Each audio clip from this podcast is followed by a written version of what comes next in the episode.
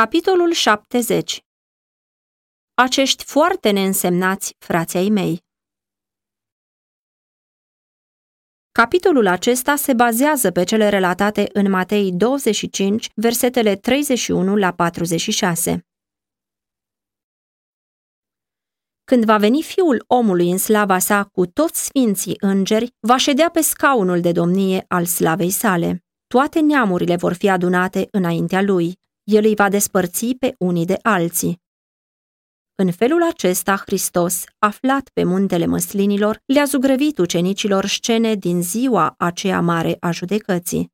El a spus că hotărârea ce se va lua atunci va depinde de un singur lucru. Când popoarele vor fi adunate înaintea lui, vor fi acolo numai două clase și viitorul lor în veșnicie va fi hotărât de ceea ce au făcut sau au neglijat să facă pentru el în persoana celor săraci și suferinți.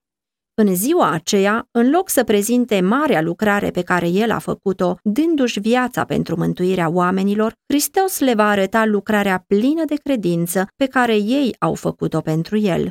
Celor pe care îi va așeza la dreapta sa le va zice, Veniți, binecuvântații tatălui meu, demoșteniți împărăția care v-a fost pregătită de la întemeierea lumii, căci am fost flămând și mi-ați dat de mâncat, mi-a fost sete și mi-ați dat de băut, am fost străin și m-ați primit, am fost gol și m-ați îmbrăcat, am fost bolnav și ați venit să mă vedeți, am fost în temniță și ați venit pe la mine. Dar aceia pe care Hristos îi laudă nu vor ști că i-au servit lui. La întrebările lor neliniștite, el va răspunde, ori de câte ori ați făcut aceste lucruri unuia dintre acești foarte neînsemnați frații mei, mie mi le-ați făcut. Isus le-a spus ucenicilor că avea să fie urâți de toți oamenii, persecutați și chinuiți. Mulți aveau să fie izgoniți din casele lor și aduși la sărăcie. Mulți aveau să fie în suferință din cauza bolii și a lipsurilor. Mulți aveau să fie aruncați în închisoare. Tuturor acelora care părăseau prieteni și familii pentru numele lui, le-a făgăduit însutit în viața aceasta. Acum i-a asigurat de o binecuvântare deosebită pe toți cei care aveau să le slujească fraților lor. În toți aceia care suferă pentru numele meu, a zis Isus, trebuie să mă recunoașteți pe mine. După cum mi-ați slujit mie, așa să le slujiți și lor. Aceasta este dovada că voi sunteți ucenicii mei. Toți aceia care prin nașterea din nou au intrat în familia cerească sunt în mod special frați ai Domnului. Iubirea lui Hristos îi leagă pe membrii familiei sale și oriunde se manifestă această iubire, se descoperă și în rudirea aceasta dumnezeiască. Oricine iubește este născut din Dumnezeu și cunoaște pe Dumnezeu. 1 Ioan 4,7 Cei pe care Hristos îi va lăuda la judecată au cunoscut poate puțină teologie, dar au cultivat principiile lui. Prin influența Duhului Sfânt, ei au fost o binecuvântare pentru cei din jurul lor. Chiar și printre păgâni sunt unii care au cultivat spiritul bunătății. Înainte să fi ajuns cuvintele vieții la urechile lor, ei s-au purtat prietenește cu misionarii și i-au ajutat chiar cu riscul vieții. Printre păgâni există unii care se închină lui Dumnezeu în neștiința lor, cărora nu le-a fost adusă niciodată lumina prin vreun mijloc omenesc, dar care nu vor pieri. Cu toate că nu cunosc legea scrisă a lui Dumnezeu, ei au auzit glasul lui vorbindu-le prin natură și au făcut lucrurile cerute de lege. Faptele lor dau dovadă că Duhul Sfânt le-a atins inima și sunt recunoscuți ca fi ai lui Dumnezeu. Cât de surprinși și bucuroși vor fi cei umili dintre neamuri și păgâni când vor auzi de pe buzele Mântuitorului, ori de câte ori ați făcut aceste lucruri unuia dintre acești foarte neînsemnați frații mei, mie mi le-ați făcut. Cât de fericită va fi inima iubirii infinite când urmașii lui vor asculta cu surprindere și bucurie cuvintele de aprobare. Dar iubirea lui Hristos nu este restrânsă la o anumită clasă de oameni. El se identifică astfel cu fiecare copil al omenirii. El a devenit membru al familiei pământești pentru ca noi să putem deveni membri ai familiei cerești. El este fiul omului și în felul acesta frate cu fiecare copil al lui Adam. Urmașii lui nu trebuie să se simtă despărțiți de lumea care piere în jurul lor. Ei sunt o parte din uriașa țesătură a omenirii, iar cerul îi consideră frați cu păcătoșii și cu sfinții. Iubirea lui Hristos îmbrățișează pe cel decăzut, rătăcit și păcătos și fiecare faptă de bunătate îndeplinită pentru înălțarea unui suflet căzut, fiecare faptă de milă este primită ca fiind făcută pentru el. Îngerii cerului sunt trimiși să slujească acelora care vor moșteni mântuirea. Noi nu știm cine sunt ei. Până acum nu s-a descoperit cine va birui și va avea parte de moștenirea sfinților în lumină, dar îngerii cerului trec de-a lungul și de-a latul pământului, căutând să mângâie pe cei întristați, să apere pe cei aflați în primejdie, să câștige inima oamenilor pentru Hristos. Nimeni nu este neglijat sau trecut cu vederea. Dumnezeu nu face deosebire între oameni și are aceeași grijă pentru toate ființele pe care le-a creat. Când deschizi ușa pentru cei nevoiași și suferinți ai lui Hristos, primești îngeri nevăzuți. Primești astfel tovărășia ființelor cerești. Ele aduc o atmosferă sfântă de bucurie și pace. Vin cu laude pe buze și în ceruri se aude ecoul laudelor. Fiecare faptă de milă făcută aici, jos, pe pământ, are efectul unei muzici minunate sus în cer. De pe tronul său, tatăl consideră lucrătorii neegoiști ca fiind cea mai prețioasă comoară. Cei de la stânga lui Hristos, cei care l-au neglijat în persoana celor săraci și suferinți, nu și-au dat seama de vinovăția lor. Satana i-a orbit. Ei nu au înțeles ce le datorau fraților lor. Ei au fost absorbiți de eul lor și nu s-au îngrijit de nevoile altora. Dumnezeu le-a dat bogăție celor bogați ca să-i ajute și să-i mângâie pe copiii lui aflați în suferință, dar prea adesea ei sunt nepăsători față de nevoile altora. Se cred superiori fraților lor săraci. Nu se așează în locul omului sărac. Ei nu înțeleg ispitele și luptele celui sărac și mila piere din inima lor.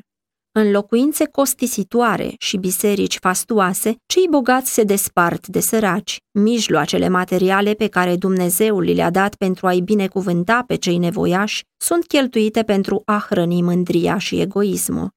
Zilnic, săracii sunt jefuiți de învățătura pe care ar trebui să o primească despre mila fără margini a lui Dumnezeu, căci El a luat suficiente măsuri pentru ca ei să fie mângâiați în lipsurile vieții. Ei sunt nevoiți să simte sărăcia care le limitează viața și sunt deseori ispitiți să devină invidioși, geloși și plini de bănuieli rele. Aceia care n-au simțit povarea lipsurilor îi tratează prea adesea pe cei săraci în chip disprețuitor și îi fac să simtă că sunt priviți ca oameni săraci. Dar Hristos vede toate acestea și zice, Eu am fost plămând și însetat, am fost străin, am fost bolnav, am fost închis. În timp ce voi petreceați la mesele voastre îmbelșugate, eu flămânzeam prin colibe sau pe ulițe pustii. În timp ce voi mâncați în casele voastre luxoase, eu nu aveam unde să-mi plec capul. În timp ce voi vă adunați haine bogate, eu eram gol. În timp ce voi vă țineați de distracții, eu zăceam în închisoare. Când ați drămuit pâinea pentru săracii care flămânzesc, când ați dat hainele cele uzate ca să-i feriți de gerul mușcător, v-ați amintit voi că le dădeați Domnului măririi? În toate zilele vieții voastre am fost aproape de voi în persoana celor suferinți, dar voi nu m-ați căutat. N-ați vrut să fiți în tovărășia mea, nu vă cunosc. Mulți cred că ar fi un mare privilegiu să viziteze locurile unde a trăit Hristos pe pământ, să-și poarte pașii pe unde a mers el și să privească lacul pe malul căruia îi plăcea să învețe, dealurile și văile asupra cărora adesea îi se odihneau privirile. Dar nu este nevoie să mergem la Nazaret, Capernaum sau Betania ca să umblăm pe urmele lui Isus. Putem găsi urmele lui lângă patul celui bolnav, în colibele sărăciei, pe străzile preaglomerate ale marilor orașe și în tot locul unde inima omului are nevoie de mângâiere. Făcând așa cum a făcut Isus când era pe pământ, vom merge pe urmele lui. Toți pot găsi ceva de făcut. Pe săraci totdeauna îi aveți cu voi, a zis Isus, Ioan 12 cu 8. Și nimeni nu trebuie să creadă că nu se găsește loc unde să poată lucra pentru el. Milioane și milioane de suflete gata să piară, legate în lanțurile neștiinței și păcatului, n-au auzit niciodată despre iubirea lui Isus pentru ele. Dacă am fi în situația lor, ce am dori să facă pentru noi? Atât cât stă în puterea noastră, avem obligația imperioasă să facem totul pentru acești oameni. Regula de viață a lui Hristos, în fața căreia, în ziua judecății, fiecare va sta sau va cădea, este aceasta. Tot ce voiți să vă facă vouă oamenii, faceți-le și voi la fel. Matei 7 cu 12 Mântuitorul și-a dat viața prețioasă ca să întemeieze o biserică în stare să îngrijească de sufletele întristate și ispitite. O grupă de credincioși poate fi săracă, needucată și necunoscută, dar în numele lui Hristos ea poate face în familie, între vecini, în biserică și chiar în locurile mai depărtate o lucrare ale cărei urmări să țină cât veșnicia. Tocmai din pricină că lucrarea aceasta este neglijată, mulți ucenici tineri nu depășesc ABC-ul experienței creștine. Ei ar fi putut să țină aprinsă lumina care a strălucit în inimile lor atunci când Isus le-a spus, iertate îți sunt păcatele, dacă ar fi oferit ajutor celor lipsiți.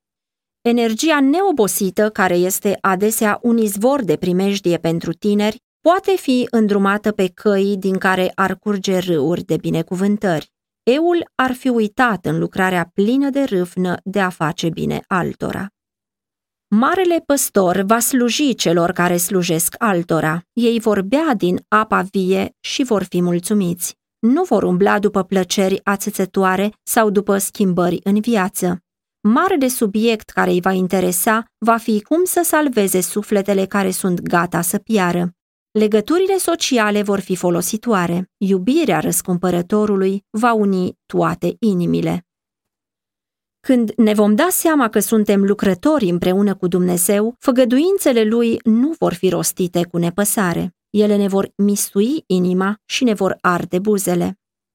Când Moise a fost chemat să lucreze pentru un popor ignorant, nedisciplinat și răzvrătit, Dumnezeu i-a dat făgăduința. Voi merge eu însumi cu tine și îți voi da odihnă. Eu voi fi negreșit cu tine. Exod 33 cu 14 3 cu 12 Făgăduința aceasta este pentru toți cei care lucrează în locul lui Hristos pentru cei suferinți și întristați. Iubirea pentru om este manifestarea pe pământ a iubirii lui Dumnezeu.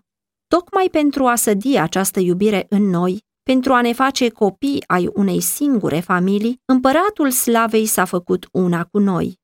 Și când vor fi împlinite cuvintele lui de despărțire, să vă iubiți unii pe alții cum v-am iubit eu, Ioan 15 cu 12, când noi vom iubi lumea așa cum a iubit-o el, atunci, în ceea ce ne privește, misiunea lui este împlinită. Suntem pregătiți pentru cer, deoarece avem cerul în inimă izbăvește pe cei târâți la moarte și scapă pe cei ce sunt aproape să fie junchiați. Dacă zici, ah, n-am știut, crezi că nu vede cel ce cântărește inimile și cel ce veghează asupra sufletului tău și nu va răsplăti el fiecăruia după faptele lui? Proverbe 24 11 și 12 în ziua aceea mare a judecății, cei care n-au lucrat pentru Hristos, cei care au lenevit gândindu-se numai la ei și îngrijindu-se doar de ei, vor fi puși de judecătorul la tot pământul împreună cu cei care au făcut răul. Ei primesc aceeași condamnare. Fiecărui suflet i s-a dat o însărcinare. Pe fiecare îl va întreba marele păstor. Unde este turma care ți fusese dată, turma ta frumoasă? Și ce vei zice când te va pedepsi? Ieremia 13, cu 20 și 21